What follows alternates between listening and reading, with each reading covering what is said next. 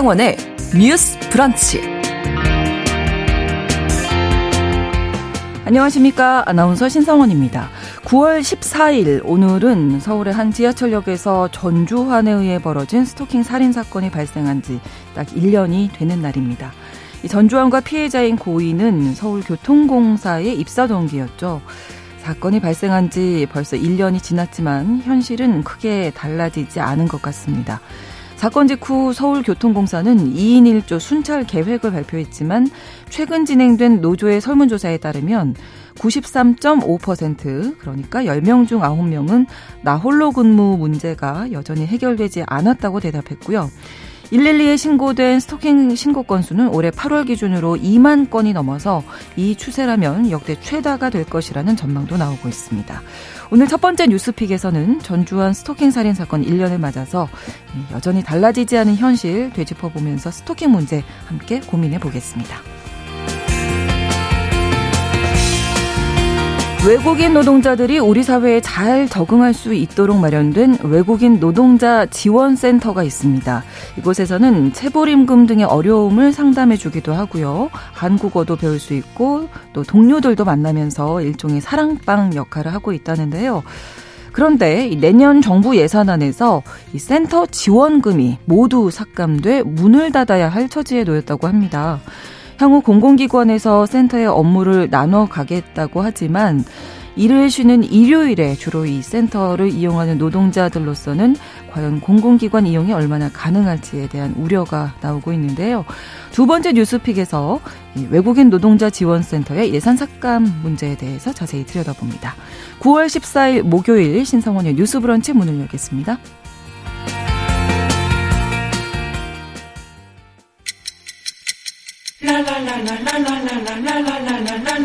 듣고 공감하고 진단합니다. 우리 사회를 바라보는 새로운 시선. 신성원의 뉴스 브런치 뉴스 픽. 뉴스 브런치 청취자 여러분과 함께 소통하며 만들어갑니다. 실시간으로 유튜브로 보실 수 있고요. 여러분의 의견 기다립니다. 짧은 문자 50원, 긴 문자 100원이 드는 샵 9730, 우물정 9730번으로 의견 보내주실 수 있고요. 라디오와 콩 앱으로도 많은 참여 부탁드립니다. 목요일의 뉴스픽은 이슬기 기자 그리고 조성실 시사평론가 두 분과 함께하겠습니다. 어서 오세요. 반갑습니다. 네, 반갑습니다. 자, 첫 번째 뉴스픽. 이 서울 지하철역에서 발생한 스토킹 살인 사건. 어, 벌써 1년이라는 시간이 지났는데요. 좀 상황이 달라진 게 있는지 좀 들여다 보겠습니다. 일단 설문조사 결과부터 좀 정리해 주실까요? 이슬기 기자님? 네, 서울교통공사 노조에서 직원 1,055명을 대상으로 실태조사를 시행했습니다. 네. 내용을 보면 직원의 10명 중 7명은 역에서 내가 일을 할 때 충분히 안전을 보호받고 있지 못하다 고 음. 생각하는 것으로 응답을 했어요. 네. 이유를 보면 첫 번째로 꼽힌 것은 뭐 소란을 피우는 사람이나 네. 취객 등으로부터 위해에 대응하기 어렵다라고 얘기했고요. 음. 두 번째는 이제 공사에서 네. 과도한 고객 서비스 응대를 요구한다라는 의견이 있었고 마지막은 이제 그 스토킹 사건 때처럼 비상 상황에 혼자 대응해야 한다는 압박감을 어. 느낀다고 답을 했습니다. 뿐만 아니라 최근에 이제 서울 지하철 2호선에서 흉기 난동 사건이 음. 있기도 했고 요. 계속해서 살인 예고 협박글이 지하철을. 상대로 올라오는 상황이라서 직원들이 더욱 불안해하고 있는 것으로 나타났습니다. 네. 일단 뭐 그 당시에도 나홀로 근무에 대한 지적이 계속 있어 왔었는데 이게 계속 되고 있나 봐요. 아직도. 네, 이제 서울교통공사 노동자 같은 경우는 안전을 위해서 2인 1조 순찰을 음. 해야 한다라고 네. 지속적으로 요구를 해 왔는데요.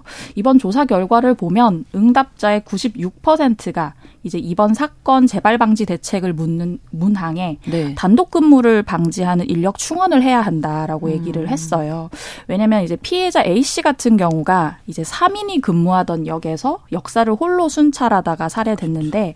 왜 3인이 일을 하는 데 혼자 순찰을 하냐면 음. 이 중에 한 사람은 고정적으로 민원 업무를 담당해야 합니다. 아, 그렇기 때문에 이제 나머지 두 명이 이제 순찰을 음. 하는 그런 상황이 되는 것이죠. 하지만 현장에서는 아직까지도 나홀로 근무가 계속해서 만연한 것이 현실이고요. 네.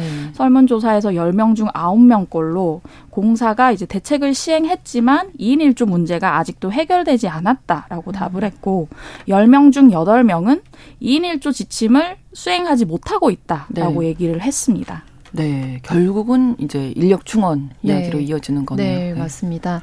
그래서 왜 그럼 2인 1조 근무를 못 하고 있느냐라는 음. 질문을 이어갔을 때 조당 인원이 2인 이하라서라는 응답이 절반을 넘었습니다. 그러니까 음. 실제로 구성되어 있는 인력이 2인이면 뭐 상시 업무를 하게 되는 인원이 있고 그리고 그렇죠. 동시에 어떤 업무가 발생했을 때 어, 긴급 대응을 하기 위해서 한 사람이 자리를 뜨게 되는 음. 경우도 있고요. 3인조에서도요. 네. 그래서 이제 반절 정도는 그렇게 답을 했고 3인조 이상에서는 동시에 처리해야 하는 업무가 중복으로 발생하기 때문에 결과적으로는 혼자 순찰을 하게 된다라는 네. 답변을 이제 받았어요.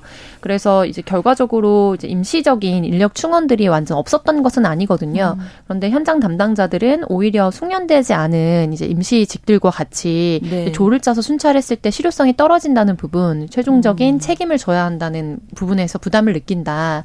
그리고 현장에서 공공 근무를 하는 이제 인력들이 충원되는 경우들이 있는데 전체적으로 우리가 이전에 다른 이슈에서도 다뤘었는데 군내 이제 소집된 인력 자체가 줄어들고 있기 때문에 그렇죠. 근데 여기에 지원되는 총 인력도 줄어들고 있고 음. 그렇게 해서 추계했을 때 이제 기본적으로 필요한 인력과 현재 배치된 인력 간의 공백이 굉장히 크게 발생한다는 문제를 크게 지적했습니다. 네. 그래서 이번 이제 1주년 기념 이제 보고서 형태로 좀 두껍게 음. 상세한 자료들이 나왔는데 네. 여기에서 가장 좀 한 문장으로 꼽자면 결과적으로 스토킹 처벌법이나 피해자 보호법 등에 있어서 제반적인 제도적 개선이 일정 부분 한 달락 넘어간 것은 사실입니다. 그러니까 증진이 됐다는 부분이죠. 음.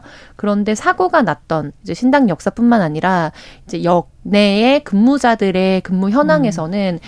대외적으로 발표했던 건에 비해서 네. 실질적인 네. 변화가 크지 않았다. 음. 그래서 언제든지 유사한 사고가 발생할 수 있는 위험을 느끼고 있다라는 부분이 좀 크게 담겨져 있던 메시지라고 볼 수 있겠습니다. 네, 가장 큰 거는 이제 인력 충원 얘기로 이어지고 있고 뭐 어, 호신용품, 뭐 방검복, 장갑, 호루라기 같은 것도 지급했다고 하니 이게 도움이 됐다고 하나요?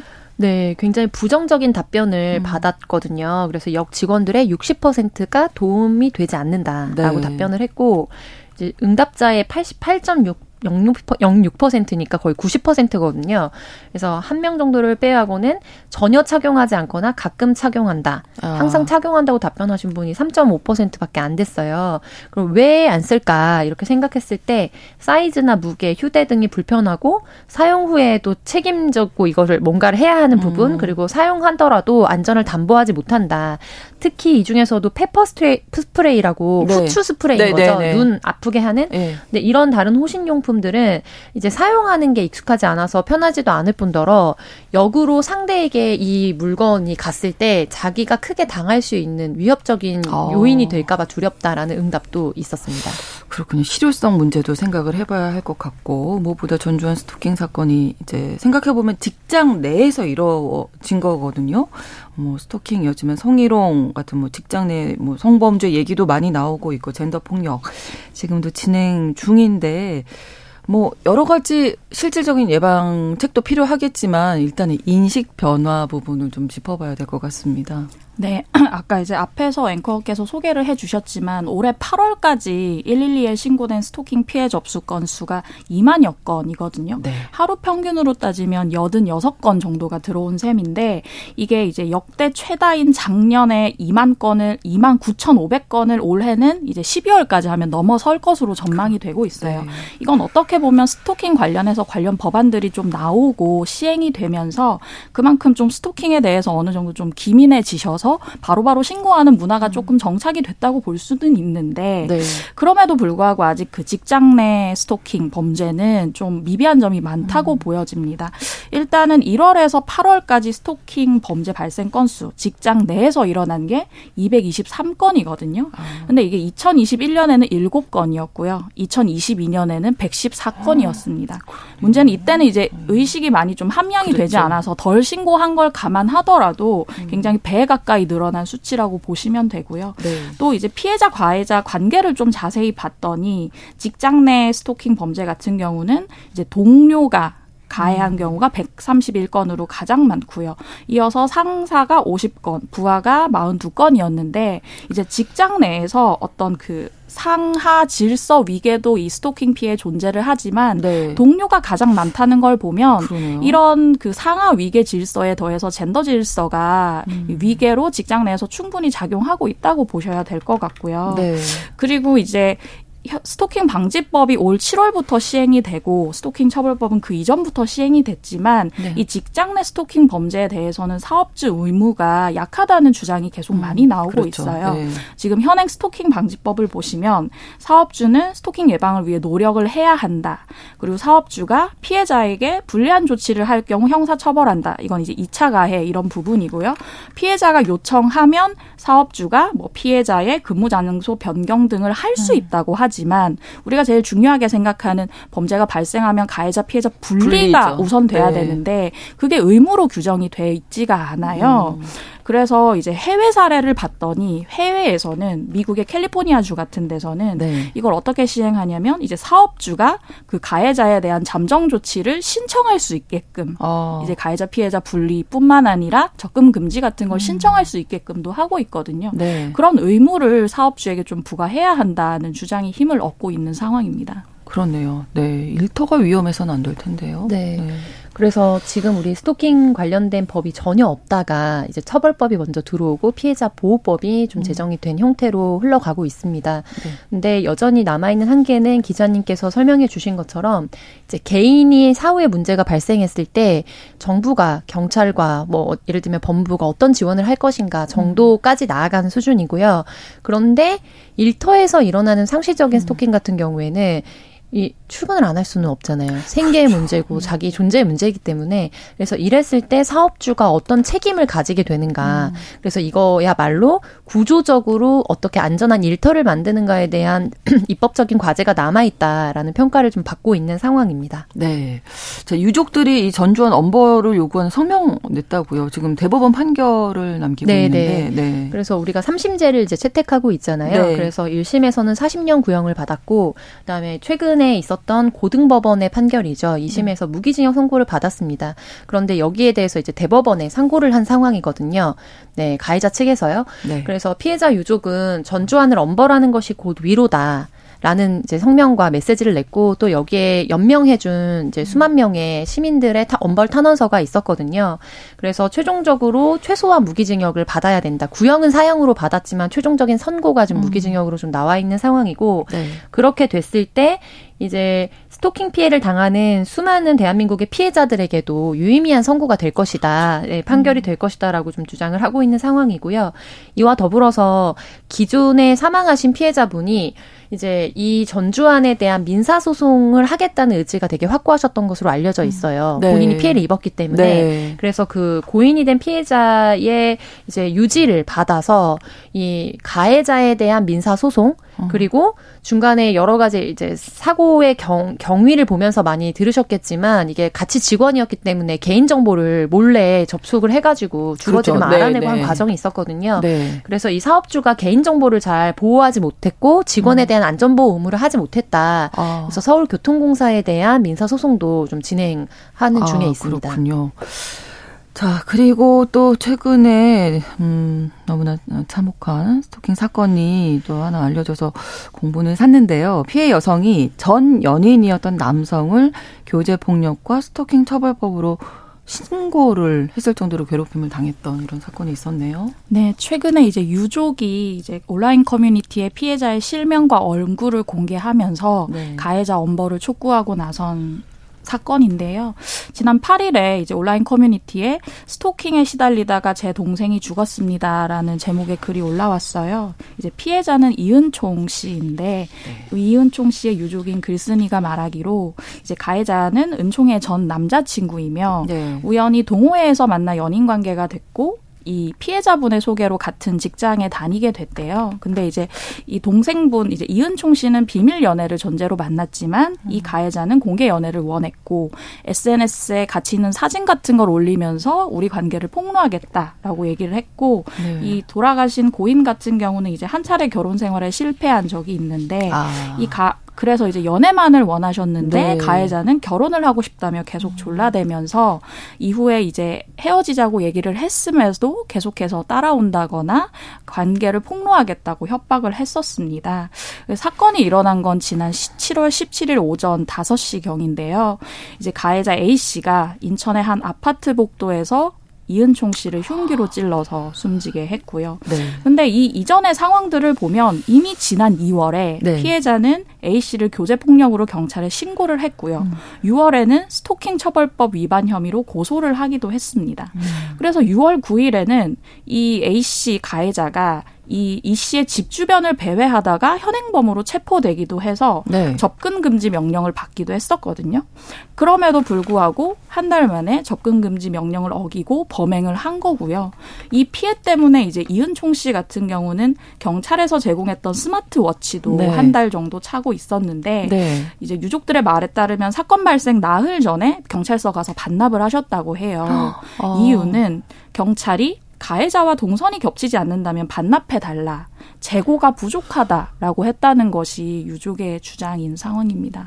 동선이 예, 겹치지는 않지만 와서 볼 수 있죠. 와서 이렇게 따라다니는 있잖아요. 상황인데 동선이 겹치지 않을 수가 없는 상황인데요. 아, 유족 측 주장은 그렇습니다. 예, 상황이고 실제로 이런 뭐 스토킹 범죄가 지금 아까도 말씀드렸지만 2만 건이 넘는 상황이고 뭐 현장 인력이든 뭐 정부 정책이든 모든 어쨌든 예산이 좀 필요하고 네. 뭐 인식도 변화돼야 될 것 같고 네. 다 총체적으로 좀 네, 변화가 필요한 시점이네요. 그래서 이제 안타까운 사건이 계속되고 뭐 입법 과 제도가 사람들의 인식을 견인하는 측면이 분명히 있기 때문에요. 네네. 네. 그래서 입법적인 이제 설계가 돼서 법안이 효력을 가지게 되더라도 그 입법안을 실효성 있게 구현해내기 그렇죠. 위해서는 네. 그것을 역할을 해줄 수 있는 실무 담당자들이나 그리고 안전 장비 등의 제공이 돼야 되거든요. 네. 그 문제는 바로 예산과 지금 직결될 수밖에 음. 없는 문제입니다. 네. 그래서 보통은 성폭력이나 성희롱 문제를 이제 별도의 예를 들면은 정서적인 공격, 피해, 음. 아니면 신체적 피해만으로 좀 치부하는 경우가 많은데 이게 가정 폭력 이슈도 그렇고요. 그리고 네. 직장 내 이제 이렇게 스토킹 문제들도 그렇고 결과적으로 경제적 문제와 굉장히 메비우스의 띠처럼 이렇게 음. 얽히는 경우가 많거든요. 그러니까 예를 들면 유사한 패턴이기 때문에 가정 폭력을 예로 들자면 가정 폭력 피해자가 신고를 해서 이제 주거지를 별도로 가져가려고 할 때에도 정부 예산이 있어서 이제 피해자를 지원할 수 있는 거소가 아. 지원이 돼야 될 뿐 더러 그렇죠. 근데 이분이 장기적으로 거주할 수는 없잖아요. 왜냐하면 그렇죠. 피해자는 넘쳐나는데 안타깝지만 그래서 뭐 일정 기간 지자체별로 혹은 상황에 따라서 3개월, 6개월, 장기 1개월 정도 머무를 수 있습니다. 네. 그러면 어딘가로 가야 되는 거예요. 음. 특히 거기에 뭐 영유아가 같이 있다. 이런 경우에는 경제적 독립이나 이제 유지가 안 됐을 때 사실 이거를 하기 어렵고요. 그렇죠. 직장 내 스토킹 같은 경우에도 결과적으로 직장에 나가야만 생활 유지가 되고 음. 예, 독립적인 부분에서 뭔가 다른 유지들이 연결되어 있기 때문에 네. 이게 돈의 문제와 사실 폭력과 그다음에 이 젠더 간에 일어나는 여러 가지 불평등의 음. 문제 이런 것들은 아주 직결되어 있다라고 음. 이제 볼 수밖에 없어요. 그러네요. 네, 그렇습니다. 네. 피해 지원 예산 근데 정부 내년도 예산에서 이 관련된 부분이 이제 홀대를 받고 있다. 네, 이런 네, 발표가 있었던 거죠. 네. 네, 여성 단체들에서 지적을 하는 부분인데요. 네. 이제 기존의 가정 폭력 피해자 지원 사업이라는 그 항목이 있었는데 네. 내년부터는 이제 가정 폭력에 더해서 스토킹 방지 및 피해자 지원 예산으로 사업명이 변경이 됐어요. 여기에 내년 예산안으로 편성이 된 게 396억 원인데 네. 이게 올해보다 4억 원 정도 증가를 한 거거든요. 근데 아까 말씀드렸던 것처럼 이 스토킹 신고 건수가 기하급수적으로 늘고 있는 상황을 네. 보면 사실상 줄어든 거나 마찬가지라는 게 여성 단체들의 주장이고요.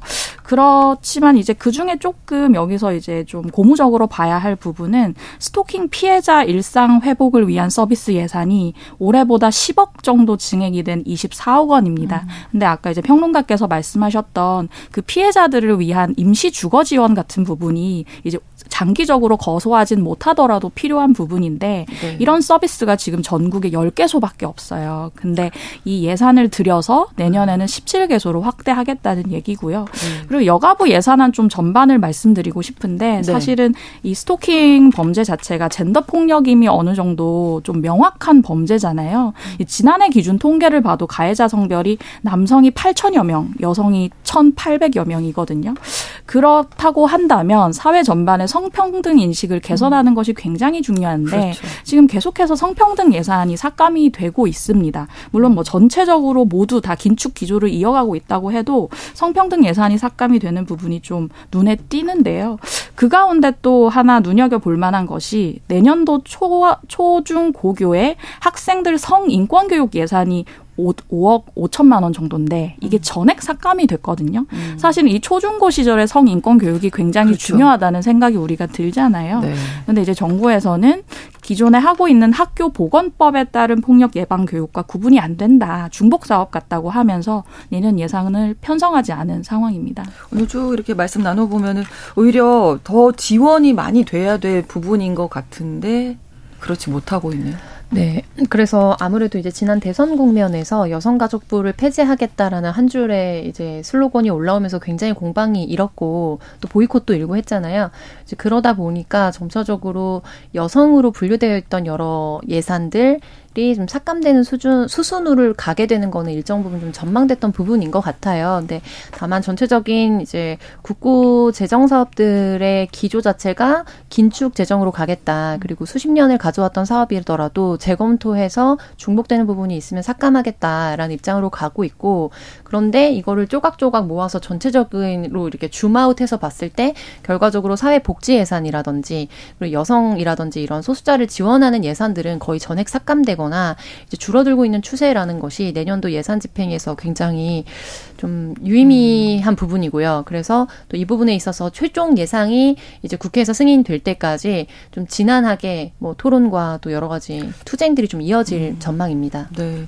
또 오늘 전주한 스토킹 살인 사건 1년 되는 날이어서 이런저런 이야기 나눠봤는데 두분 어, 더 하시고 싶은 말씀 네, 남겨주실까요? 네. 네, 아까 이제 평론가님 말씀에 이어서 이 스토킹 범죄를 젠더 폭력으로 보는 어떤 시선 자체가 굉장히 중요하다는 생각이 들어요. 네. 사실 이제 윤석열 대통령이 대선 기간 때 구조적 성차별은 없다고 얘기를 했었고 지금은 퇴진한 김현숙 여서, 여가부 장관 같은 경우에 경우에 네. 작년 9월에 이 사건이 일어났을 때 이 사건을 젠더 갈등으로 보는 것에 동의하지 않는다.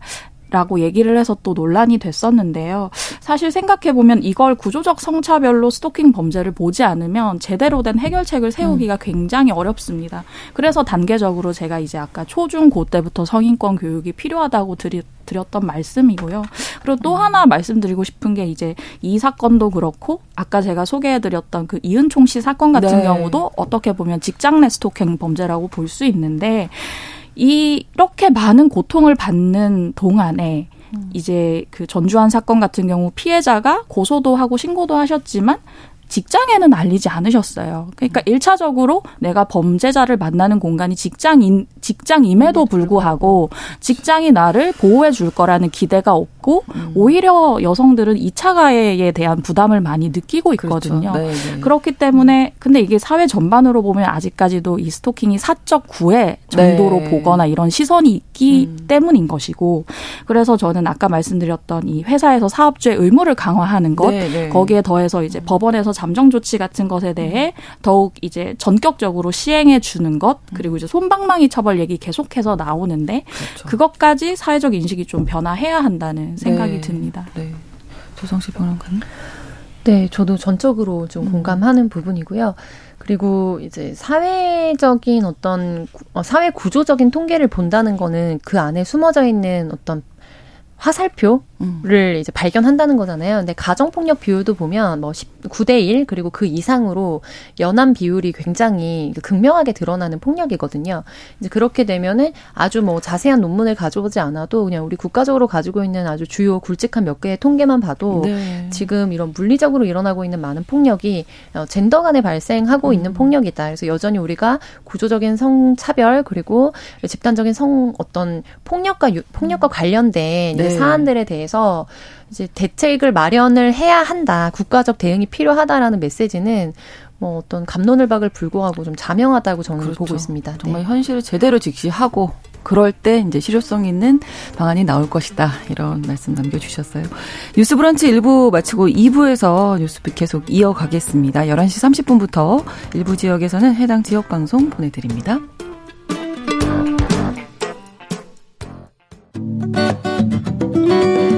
여러분은 지금 KBS 1라디오 신성원의 뉴스 브런치를 함께하고 계십니다. 네, 저희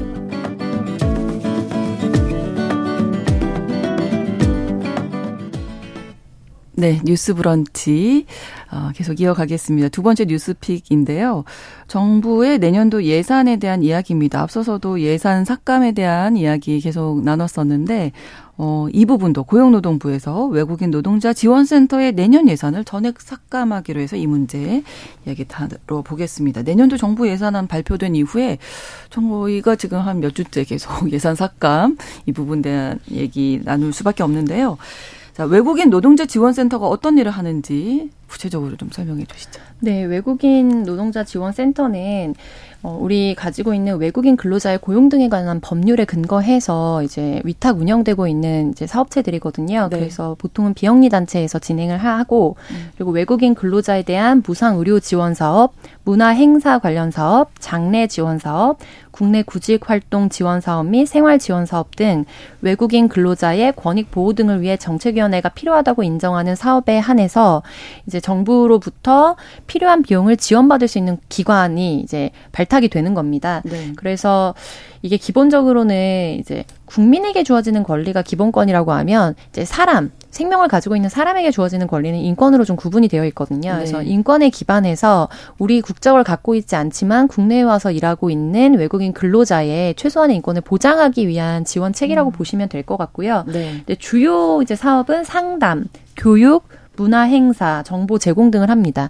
그래서 뭐 직업 관련 정보를 주기도 하지만 우리가 수차례 이야기했던 이제 지급받지 못한 본인이 원래 받았어야 될 임금에 네. 대한 여러 가지 재반의 과정을 어떻게 할 것인가에 대한 음. 상담 등도 운영을 하고 있고요. 네. 그래서 이게 고용노동부의 산하에서 운영이 되는데, 그러니까 관리 감독이 되는데 운영 기관이 전국적으로는 거점 센터가 아홉 개소 그리고 소지역 센터라고 해서 실질적으로 가장 밀접하게 좀 업무를 보고 상담하실 수 있는 사랑방 같은 공간이 전국에 35개소 정도 이제 있는 상황입니다. 네, 외국인 근로자로서는 먼 타국에 와서 좀 믿을 수 있는 네, 신락 같은 연결된 그러네요. 공간이겠죠. 네. 네. 근데 관련 예산 왜 전액 삭감으로 결정이 났는지 궁금하네요. 네, 이제 올해 여기에 들어간 예산을 보시면 71억 원 정도 되고요. 네. 수년간 한 60억 원에서 80억 원 정도로 편성이 됐었는데 이번에는 이제 전액 삭감이 된 상태입니다.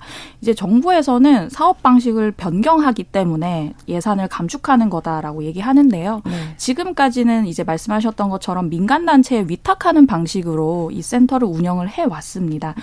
그런데 이제 최근에 정부에서 외국인 근로자를 확대하겠다라는 라는 발표를 했었잖아요. 음. 그렇다고 한다면 관련한 위탁 비용이 증가할 수 있기 때문에 네. 앞으로는 이제 정부 차원에서 직접 업무를 수행하겠다는 게 이제 아. 정부의 아. 설명이에요. 그래서 네. 말씀하신 상담 업무 같은 경우는 고용노동부에 전국에 가 있는 지청에서 담당을 하고 네. 교육 업무 같은 것은 이제 한국산업인력공단에서 관장을 하겠다라는 것이고요. 근데 이제 이 이러한 예산 삭감은 사실 이제 방금 말씀드렸던 것처럼 외국인 노동자를 확대하겠다고 하면서 예산 자체를 아예 전액 삭감하는 것 그리고 이제 고용노동부와 산업인력공단에 관련 예산을 편성하긴 했지만 예년 기준보다는 적은 수치거든요. 이것은 조금 이제 외국인 근로자 확대 방침이랑 좀 배치되는 것 아닌가라는 얘기가 나오고 있습니다. 이 외국인 노동자 지원센터가 전국에 아홉 개소. 네, 크 거점별로는 아홉 개소고요. 서른다섯 개가 있습니다. 아, 네, 소집으로는.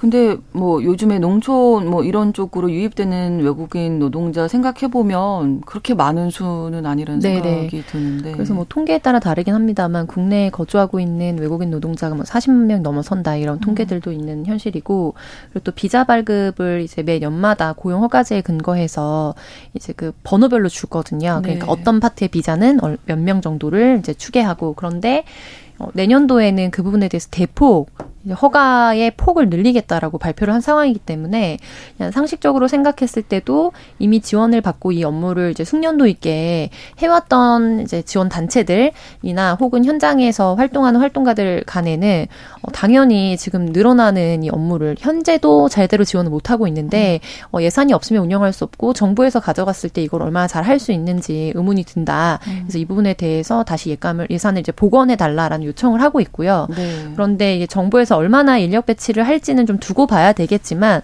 또 여러 언론에서 그 업무가 이관될 것으로 예정되어 있는 관계자들의 또 인터뷰도 실었더라고요. 음. 근데 그 입장에서도 어떤 업무가 어떻게 올지 어, 그렇죠. 지금 전혀 그러니까 알려지지 갑자기? 않은 상황이기 때문에 음, 현재도 인력이 부족한 상황인데 네. 얼마나 업무가 더 많이 쏟아지게 될지 우려스럽다라는 음. 부정적 입장이 있을 수밖에 좀 없는 상황이에요. 그렇죠. 그래서 총 물량 그러니까 업무 건수 자체가 엄청나게 좀 압도적으로 늘어날 것으로 예정이 되어 있는데 예산이 0으로 줄었다. 음. 이 부분에 대해서는 네. 네. 네. 저희가 지난주였나요? 그 외국인 노동자 임금체불 두 분하고 딱 네, 이야기를 맞습니다. 나눴을 네, 때도 네. 그 인력 뭐 이런 음. 얘기 했었던 것 같아요.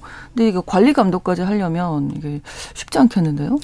그 여기서 이제 기획재정부가 최근에 이제 언론에서 비판 보도가 많이 나오니까 네. 보도 설명 자료를 낸 걸 약간 소개를 해드리고 싶은데 기획재정부는 이렇게 이제 정부 고용노동부 지청에서나 음. 산업인력공단에서 하는 게 굉장히 효율적이라는 입장이에요. 왜냐하면 이제 기존의 상담부터 행정 처리까지 네. 고용노동부 지청에서는 원스톱으로 할 수 있다라는 게 이제 이 고용노동부 이제 기획재정부의 주장이고요. 그리고 네. 기존의 산업인력공단에서 하던 교육 훈련들이 있긴 있습니다. 뭐 사업주 훈련이라든지 음. 외국인 근로자에 대한 직업 능력 개발 훈련이 있는데 여기서 이제 일원화해서 훈련을 하면서 음. 교육 이력을 관리하기가 더 쉽다는 건데요. 그런데 이제 현장에서는 아까 이제 평론가께서 말씀하셨던 것처럼 불만이 많이 나오는데 첫 번째로는 이러한 그 공기관 뭐그 정부 부처에서 하면 보통 주말에는 쉴 거잖아요. 이곳들이 문을 안 열 거잖아요. 그렇죠. 근데 지금 센터에서 이뤄지는 대부분의 상담이나 교육은 음. 거의 다 주말에, 주말에. 이루어지고 있습니다. 아무래도. 왜냐하면 이분들이 주말에 쉬시기 때문에 귀한 시간 쪼개서 가시는 거고요. 그리고 말씀드렸던 것처럼 이곳들이 이제 일종의 커뮤니티 사랑방 역할을 하면서 서로 간의 관계성을 만드는데도 그렇죠. 굉장히 큰 역할을 하는데 네. 이 공공의 이름으로 그것이 가능하겠는가? 음. 사실 우리도 주민센터에 가서 어떤 주민과의 만남을 도모하거나 하지는 않잖아요. 그리고 어렵죠. 노동자분들 입장에서는 타국에 와서 네, 이렇게 네. 속 시원히 말도 털어놓고 그렇죠. 이제 인맥도 쌓는 것이 굉장히 음. 중요한데 공공기관에서 과연 그 역할 수행이 가능하겠느냐. 사실 음. 어떻게 보면 마을 커뮤니티 마을의 어떤 마을 회관을 갑자기 뺏어간 것 같은 느낌을 노동자분들은 네. 받으신다고 보셔야 될것 네. 같아요. 네. 그럼 상징적으로 좀 이런 차이로 보시면 될 것 같아요. 그러니까 보통 우리가 외국에서 거주하는 재외 국민들을 생각할 때 예전에 산업인력으로 파견됐던 분들을 생각할 네. 때뭐 제독 한인회 예를 들면 예, 이런 예. 걸 떠올리시지 그렇죠. 영사관에 가서 사람들이 모여서 어떤 어, 업무를 그렇죠. 한다 이렇게 받아들이진 않잖아요. 네. 그리고 미주 교회 연합 예를 들면 어. 이런 데가 되게 음. 막강한 힘을 가지고 있는데 음. 그게 당시에 이민을 갔던 뭐 대다수의 우리 제외 국민들이 정말로 종교적 지향 자체가 개신교에 있었느냐라고 보면은 그것도 물론 있는 부분도 있겠지만 또 그 중에 다수분들은 거기에 가야 한인들을 만날 수 있고 그렇죠. 고향을 느낄 수 있기 때문에 네 음. 먹거리도 나누고 네, 생활 네, 정보도 네, 나누는 공간으로서 네트워크 역 역할을 했거든요. 음. 근데 그렇게 직관적으로 이해하시면 음. 좀더 쉽게 다가올 것 같습니다. 근데 그런 공간이 이제 사라진다. 네. 그래서 이거는 국내에 또 앞서 말씀드린 그 시행령 기준에 적합한 단체들이 지원을 받아왔기 때문에 네. 거기에는 전문성을 가지고 있는 수년 이상의 업무 경력이 음, 있는 사람들을 그렇죠. 채용한 이제 단체여야 하거든요. 예, 비영리 예. 법인이나 비영리 음. 단체가. 근데 그러면 또 국내 인력의 일자리가 또 사라지는 일이기도 하고요. 네. 네. 뭐 정부에서 또 노동 인구가 감소하다 보니까 외국인 인력 도입을 확대하겠다 아까 말씀해 주셨듯이 그런 얘기도 나오고 있어서 어떻게 보면은 좀 이런 센터를 더 늘려야 되지 않을까 확대해야 되지 않을까 이런 생각도 지금 하게 되는데 그렇지 않아서 이제 반대의 이야기 많이 나오고 있고요. 어, 뭐 성명서도 발표를 했더라고요. 네. 네, 이제 이 이러한 센터들이 많이 있는 그런 센터, 뭐 경남도 이런 네, 세 네. 곳이 있어서 이제 얘기를 하시는데 거기서 이런 얘기를 하세요. 이제 3년 단위로 사실은 이런 협약을 맺어서 이런 센터 음. 운영이 되는 건데 네. 지금 협약 맺은 지 9개월밖에 안 됐는데 정부에서 이런 방침을 발표하니까 나머지 2년여를 어떻게 할 것이냐라는 아. 얘기를 하시고요. 사실상 전액 삭감이기 때문에 폐쇄가 예상이 되는데 그렇죠. 그렇게 치면 여기서 일하시는 노동자분들도 갑자기 일자리를, 일자리를 잃게 된 거거든요. 네. 그리고 이쪽에 일하시는 노동자분들 가운데서는 또 이주민들이 꽤 되세요. 왜냐하면 네. 통역이나 이런 업무들을 수행해야 음. 되기 때문에 그런데 지금 다른 대책이 없다면 4개월 뒤에 직장을 모두 잃게 될 것 같은 상황인 거고요. 그리고 또 한 가지 다른 쪽의 사연을 말씀드리면 노동부 각 지청에서도 좀 난감하다는 거예요. 지금의 관리 감독 업무도 너무 많은데 네, 네. 직접적인 지침을 받은 것 없이 음. 이러한 전액 삭감이 단행되니까 앞 으로도 업무 과부하가 더 가중될 것 같다. 음. 답답하다라는 의견이 나오기도 했습니다. 예산 삭감 발표는 났는데 이제 현장에서는 너무나 혼란스러운 네. 그런 상황이 계속되고 있는데 좀 정리돼야 될 것 같은데요. 네, 가장 결정적으로는 지금 세수 부족이 명확해지면서 음. 여러 면에서 허리띠를 졸라 매는 것도 가장 큰 부분이거든요. 그런데 들어오는 거를 늘리는 방법 방법이 저는 선행돼야 된다라고 음. 생각합니다. 왜냐하면 지금 줄어들고 있는 부분이 결국에는 사회 최약층의 부분들에 네. 대한 예산들이 줄어들고 있기 때문에 이게 뭐 단기적으로야 우리 세수 부족을 메꿀 수 있는 것으로 보이겠지만 5년, 10년 뒤에 사회적 갈등이라든지 사회 안정망의 어떤 붕괴의 문제로 이어지면서 여기에 대한 후속 음. 조치로 또 집행해야 되는 예산들이 사실 생길 수밖에 없는 거거든요. 그래서 네. 그런 부분들에 있어서 국가로서의 역할을 할 수 있는 좀 예산 집행과 설계가 필요한 시점이다라고 강조 강조하고 싶습니다. 네. 목요일의 뉴스픽 마무리하겠습니다. 이슬기 기자, 조성실 시사평론가 두 분과 함께했습니다. 고맙습니다. 감사합니다. 수고하셨습니다. 신성원의 뉴스 브런치는 여러분과 함께합니다. 짧은 문자 50원, 긴 문자 100원이들은 9730. 무료인 콩앱과 일라디오 유튜브를 통해 참여해주세요.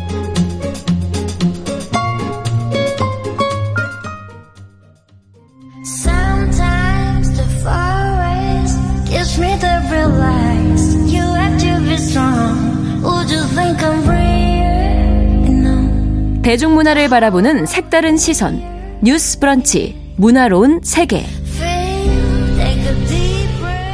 날카로운 시선으로 대중문화와 사회 현상을 바라보는 시간 문화로운 세계입니다. 오늘도 문화평론가 손희정 씨와 함께하겠습니다. 어서 오세요. 네, 안녕하세요. 자, 오늘은 또 어떤 이야기 준비하셨을까요? 네, 오늘은 해녀 다큐멘터리 물꽃의 전설 소식인데요. 어, 네. 지난 8월 30일 개봉해서 극장에서 아직 보실 수는 있는데 네. 상영 회차가 너무 적은 상태고요. 음. 지금 이제 또 VOD 서비스를 통해서 좀 더 편하게 만나보실 수 있는 작품입니다. 네, 해녀 이야기군요. 네, 네 제목이 물꽃의 전설. 오, 제목도 예쁘고 어떤 작품인지 궁금합니다. 네.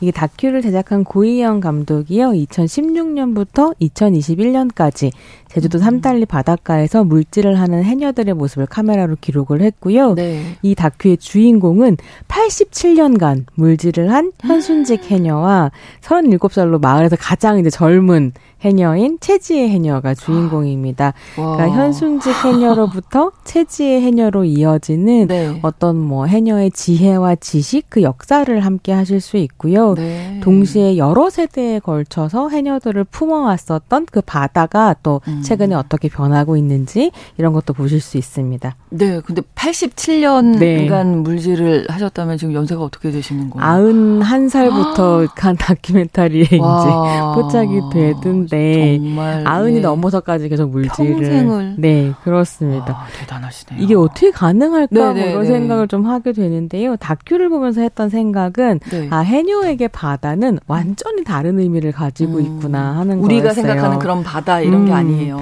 거의 뭐 생명 같은 그렇죠. 곳 아닐까 싶었는데요. 그러니까 체지의 해녀 같은 경우에 네. 육지에서 대학까지 나오고 미용사 일을 했었는데요. 네. 서른 초반에 이제 다시 제주도로 돌아가서 고향인 제주도로 돌아가서 음. 어머니를 따라 물질을 이제 시작을 했어요. 그러니까 엄마는 속상하신 거예요.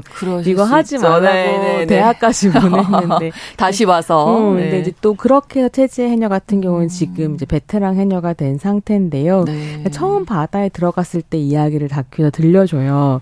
소라를 따고 전복을 캐고 하는 게 너무 재미있어서 밤에 집에 돌아오면 게임하는 것처럼 계속 그 모습이 아. 눈에 이게 보였다는 거예요. 그거 우리 흔히 당구 막 처음 배우시는 그러니까요. 분들이 이렇게 눈만 감아도 칠판만 봐도 네, 딱 보니까 그 당구대 들더라고요. 아, 그렇군요. 어, 어, 굉장히 이제 매혹적이고 어, 떻게 보면 아, 도파민이 뻥뻥 나오는 게 아닐까 그런 생각하기도 했는데 네. 그러니까 물질이 굉장히 위험하고 사실은 예, 그렇죠. 고된 일인 건 맞지만 네. 주는 이제 낙이 있구나 싶었고요. 음. 좀 흥미로웠던 건 임신을 했을 때도 체제 해녀가 물질을 계속 했어요. 가능한 거군요. 네, 그때 그런 얘기 하시더라고요. 물밖 물 밖에서는 이게 몸이 너무 아픈데 힘든데. 오히려 잠수를 하면 몸이 편해진다 이런 아, 얘기 하시더라고요. 선생 해녀시네요. 응, 그래서 이제 뭐 체지 해녀도 그렇다 보니 거의 뭐 한 세기를 바다에서 보낸 현순직 선생에게도 네. 바다가 쉽게 떠날 수 없는 곳 아니었을까 음. 싶고요. 90평생을 물질을 하셨는데 네. 2020년에 이제 마지막으로 물에 들어갔다 나오신 다음에 은퇴를 하셨어요. 아. 근데 그 은퇴 마지막 물질도 다큐멘터리에서 보실 음. 수 있습니다. 네. 근데 이분이 또 그냥 해녀가 아니라 삼달리 해녀의 상징이자 정신적 지주 같은 존재시고요. 네. 해녀 중에서도 대상군 해녀거든요. 이게 대상군이 대상군? 뭐냐면 네. 해녀들 사이에 등급이 있는데 아. 상군, 중군, 하군으로 나뉘고 네. 상군 중에서도 최고가 그 대장이 아, 대상군, 대상군. 네, 고래상군이라고 불리기도 한다고 하더라고요. 음. 그럴만 하시겠죠. 평생을. 네. 네. 워낙에 잘하셨던 것 같아요. 아. 그래서 인터뷰를 하면, 그러니까 제주도 말로 말씀을 네, 네 하셔서 네. 밑에 자막이 있어서 저는 알아들을 수 있는데 네. 계속 하시는 말씀이 음. 물질에 엄청난 자부심을 가지고 계신 장인이고, 아 이건 장인이구나 그렇죠. 싶을 정도로 하시고 어. 인터뷰 하실 때마다 이거 할 수 있는 거 나밖에 없었다. 어. 안개가 가득 찬 바다에서 길을 찾을 수 있는 건 나밖에 없었다. 뭐 이런 어. 얘기를 계속 하세요. 예. 그래서 아 오랜 세월 해오신 일이니까 정말 그럴만도 음. 하겠다. 그리고 재능이 있으셨구나. 그런 생각을 네. 하게 되는데 제가 다큐를 보면서 아 정말 대단하다라고 생각을 했었던 건 자기가 하는 일에 대해서는 내가 최고라는 생각을 가지고 계시지만 음. 바다 앞에서는 엄청나게 겸허해 지시더라고요. 음. 그래서 아. 바다 자체가 위험하고 두려운 곳이기도 하고, 근데 또 사람이 과하게 욕심을 내면 자비가 없는 곳. 이기도 한데 세상에 바다만큼 많은 것을 내어준 존재도 또 없다. 이제 이렇게 그렇죠. 말씀을 하시는 거죠. 네. 근데 그 해녀의 등급이라고 하는 거는 그냥 뭐 오래 하면 주어진다가 음. 아니라 네. 뭐 다이빙 skill이나 폐활량 같은 이제 조건들에 따라서 나뉘고요. 아, 네. 물질을 하는 지역도 여러 군데가 있는데 상군만이 갈 수 있는 지역이 있다는 아, 거예요. 위험한 지역이겠죠. 네, 그러니까 이게 뭐 너는 하군이니까 오지 마 이런 게 아니라 음, 정말 위험해서 어, 사실 훈련이 안 훈련 될까. 그렇죠. 어, 그러면 네, 이제 음. 못 들어가는 곳이 음. 있는 거죠. 네. 근데 또 그런 곳이 사람들이 이제 많이 못 가니까 네. 상품의 어, 전복이나 아, 소라 같은 것들을 딸수 있는 뭐 이런 곳이기도 하고요. 네. 근데 이제 현순직 해녀처럼 대상군이 되려면 음. 아까 이제 안개 속에서도 길 찾았다고 말씀드렸었는데 조류와 바람은 물론 해녀들 사이에서 대대로 내려오는 바닷물 아래에 있는 물속 지도를 알고 있어야 된다고 하더라고요. 어, 네. 근데 그 지도는 그러니까 뭐 어디 공식화되어 있는 게 아니라 네. 해녀들이 그 지형에 이름을 붙여서 만든 아. 구전되는 지도인 건데 네. 이게 제주도 말로 바위를 여라고 하고 네. 자가를 머흘이라고 하는데 아, 네. 여와 머흘을 중심으로 해녀들이 이제 아. 심상의 지도를 만든 거죠 아. 어떻게 보면. 아. 근데 그거를 이제 다큐에서 보여주거든요. 네. 제가 보기엔 그냥 바다 표면인데 그, 우리는 그렇게 보일 어, 거예요. 그 밑에 여러 이제 지명들이 아. 있는 것들을 보여주는데 아 좀 경이롭다 네, 음, 네, 이런 네. 생각이 들었습니다. 네. 근데 이 현순직 해녀 선생님께서 네. 이 제주 바다만 아시는 게 아니라면서요? 네, 이게 저는 다큐 보고 알았는데요. 네. 제주의 해녀들이 외지에서 초빙을 받아서 몇 년씩 원정을 가기도 한대요. 그래서 아. 이제 물질하는 법을 전수하기도 아, 하고. 네. 그래서 이제 현수식 선생님도 그렇게 전국을 다니면서 물질을 하셨더라고요. 아. 뭐 전라도, 경상도, 강원도 등 바다가 면에 있는 곳에는 다 가서 아, 다 해녀가 네. 있군요. 저는 일단 그게 네, 제주도에만 해녀 있다고 생각했거든요. 아. 네, 그래서 이제 거기 가서 전수를 해 주시는 거죠. 그러니까 제주에 서부터 시작된 건 맞는데 네, 네. 굉장히 옛날부터 이제 제주가 땅이 척박하다 보니까 그렇죠. 먹을 것을 바다에서 얻을 수밖에 없었고 뭐 네. 이런 과정들이 있었던 음. 건데 뭐 현수 선생님 같은 경우는 독도에서도 물질을 아, 하셨다고 하더라고요. 음. 근데 이제 이렇게 전국적으로 해녀가 있기는 한데 이 해녀의 수가 음, 점점 줄고 있고요. 네. 제녀, 제주도의 이제 해녀 역시 전성기에 비하면 6분의 1로 줄어든 아. 상황이라고 합니다. 네. 자, 해녀가 줄어드는 이유는 어떤 걸까요? 이게 뭐 일이 힘들고 네, 네, 양식장이 기본적으로. 또 많아지고 아. 있기도 하고 이런저런 네. 변화들 때문일 텐데요. 이 다큐가 보여주고 있는 또 하나의 이유는 바다가 죽어가고 있기 때문입니다. 음. 그러니까 더 이상 바다가 예전처럼 풍요로운 곳이 아니고 그 네. 풍요로움에 의지했던 물질로는 더 이상 또 생계가 안 음. 되는 거죠. 그래서 얼마 전에도 부산 기장에서 골프장 저류지 배수관이 파손되면서 네.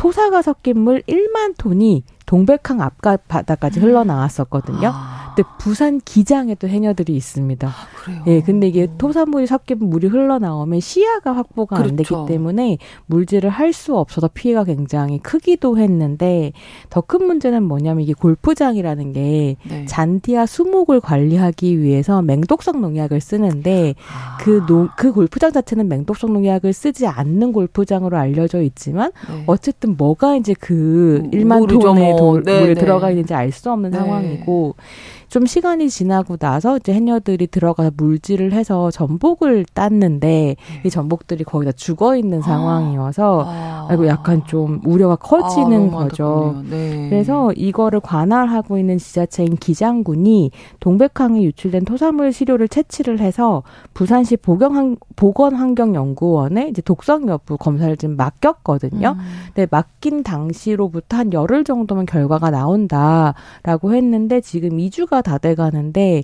결과에 대한 후속 보도가 안 나오더라고요. 그래서 저는 좀 궁금해서 음. 보도가 있었으면 좋겠다. 음, 이런 네. 생각입니다. 그러니까, 그러니까 바다가 이렇게 좀 닫히고 있는 거죠. 아, 그러니까요. 다큐에서도 보실 수 있고. 네. 예. 이게 고영희 감독이 2016년부터 촬영해서 21년까지 이제 제, 계속 되다 보니까 또 이제 해녀들의 물질하는 모습을 담은 수중 촬영이 되게 근사해요. 아. 그런데 그것과 함께 그 5, 6년 동안 이제 바다 생태계가 어떻게 황폐해지는지 이게 음. 번화가 눈에 보이는 거죠. 그렇군요. 어, 확인할 수 있습니다. 네. 근데 그런 변화의 이유 중 하나로 다큐 같은 경우에는 삼달리에 있는 양식장 폐수를 일차적으로 지목을 하는데요. 그래서 해녀들이 가서 이제 항의를 하기도 해요. 네. 근데 그 항의의 이유는 사실 바다가 다친다라기보다는 아 시야가 확보되지 않는다. 음. 자꾸 폐수 벌어서 네. 이런 거였는데 이게 사실 좀 더 길게 보니까 바다 생태계에 영향을 미치는 거죠. 그렇죠. 근데 그것만은 아닐 것 같고요. 전지구적인 해양 오염이나 지구 온난화 그리고 제주도 난개발 같은 것들에 음. 대해서도 좀 생각을 하게 되더라고요. 네.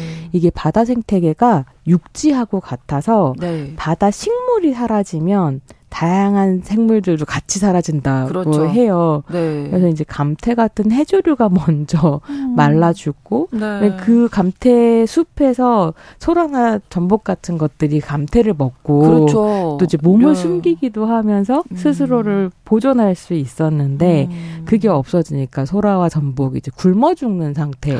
가 아. 벌어지고요. 근데 더 이제 마음이 쓰이는 건 소라 전복이 굶어 죽으니까 해녀들이 딸 수 있는 건 보말 뿐인 거예요. 아, 네. 그러니까 또 보말을 너무 많이 따니까 네. 이게 보말이 또, 또 씨가 마르고 근데 이렇게 해서 해녀의 음. 생계가 유지가 되지 않으면 사실 그 마을의 구성 이렇게 형성되어 있는 해녀 공동체가 쓰러지게 되고 그렇죠. 해녀들의 경제 생활에 기대고 있는 마을 공동체도 사실 타격을 받게 아. 되는 거죠. 그래서 그냥 바다가 죽고 있는 것이 아니라 그러네요. 어, 인간이 바다를 죽이고 있는데 어, 같이 인간이 죽는다. 음, 예. 그런 생각도 가장 먼저 하게 됩니다. 되죠. 예. 제목이 물꽃의 전설이잖아요. 네.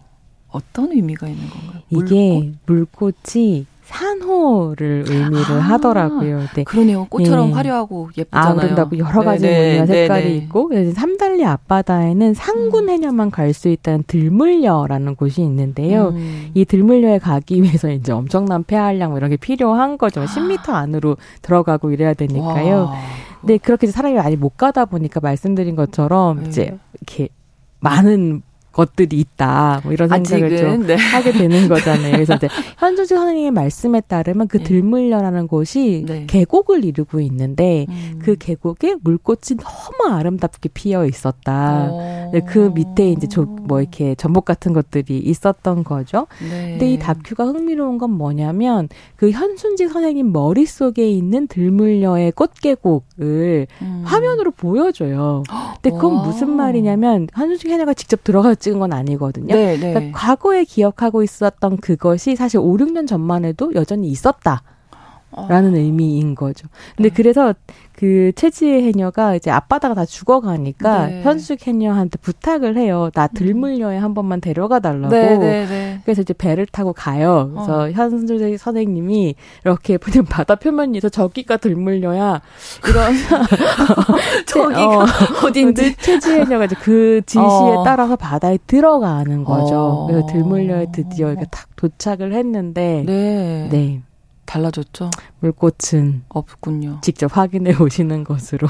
아무것도 없어요? 근데 네 어. 아무것도 없고요. 이게 이제 물꽃이 어, 그래서 몇 년 사이에 그렇게 변한다고요? 그러니까요. 그래서 산호를 보호하기 위해서 제주도에서 또 여러 사람들이 많은 분들이 이제 운동도 하고 활동도 하고 예, 계시는데 예. 그러니까 그렇게 이제 전설이 되어 버리는 거죠. 그 음. 여기서의 전설이라고 하는 건 사라져버린 어떤 것에 대한 이야기일 음. 수도 있겠고요. 네. 다른 한편으로는 그런 생각도 들었어요. 그러니까 그 바다 위에 태왁에 의지해서 해녀들이 이제 밑으로 내려가잖아요. 네. 그럼 그 해녀가 물꽃이 아니었을까? 아, 해녀도 그렇죠. 이제 사실 지금 전설이 되는 것 아닌가 아, 음. 이런 아쉬운 마음도 좀 들기도 했습니다. 네. 근데 워낙 힘든 일 이어서 음. 계속 하십사 막 이렇게 네. 부탁을 못 드릴 것 같고 네. 예, 또 바다 상황이 이렇게 달라지고 있으니까 그러니까 요즘에 바다 관련 이슈들이 많잖아요. 그러니까 해녀 들 같은 경우는 그 바다 속에서 네. 물도 엄청 먹고요. 그 바다 표면에 숨을 계속 음. 쉬기 때문에 바다의 오염이 바로 음. 건강으로 연결될 텐데 그렇죠. 환경에 의한 건강 침해라고 하는 건 음. 진짜 증명하기 힘들거든요. 그렇죠. 어, 우리가 이제 합리적으로 의심할 네, 수 네, 있지만 네. 법정에서는 음. 진짜 증명하기 어려운 일이라서 네. 점점 염려를 좀 하게 됩니다. 네. 여러분들도 꼭 한번 보십사 오늘 다큐멘터리 고희영 감독의 물꽃의 전설을 자세히 소개해 주셨습니다. 아, 문화로운 세계 문화평론가 손희정 씨의 설명으로 함께했어요. 고맙습니다. 네, 감사합니다. 신성원의 뉴스 브런치 9월 14일 목요일 순서 마치겠습니다. 내일 오전 11시 5분에 다시 오겠습니다. 고맙습니다.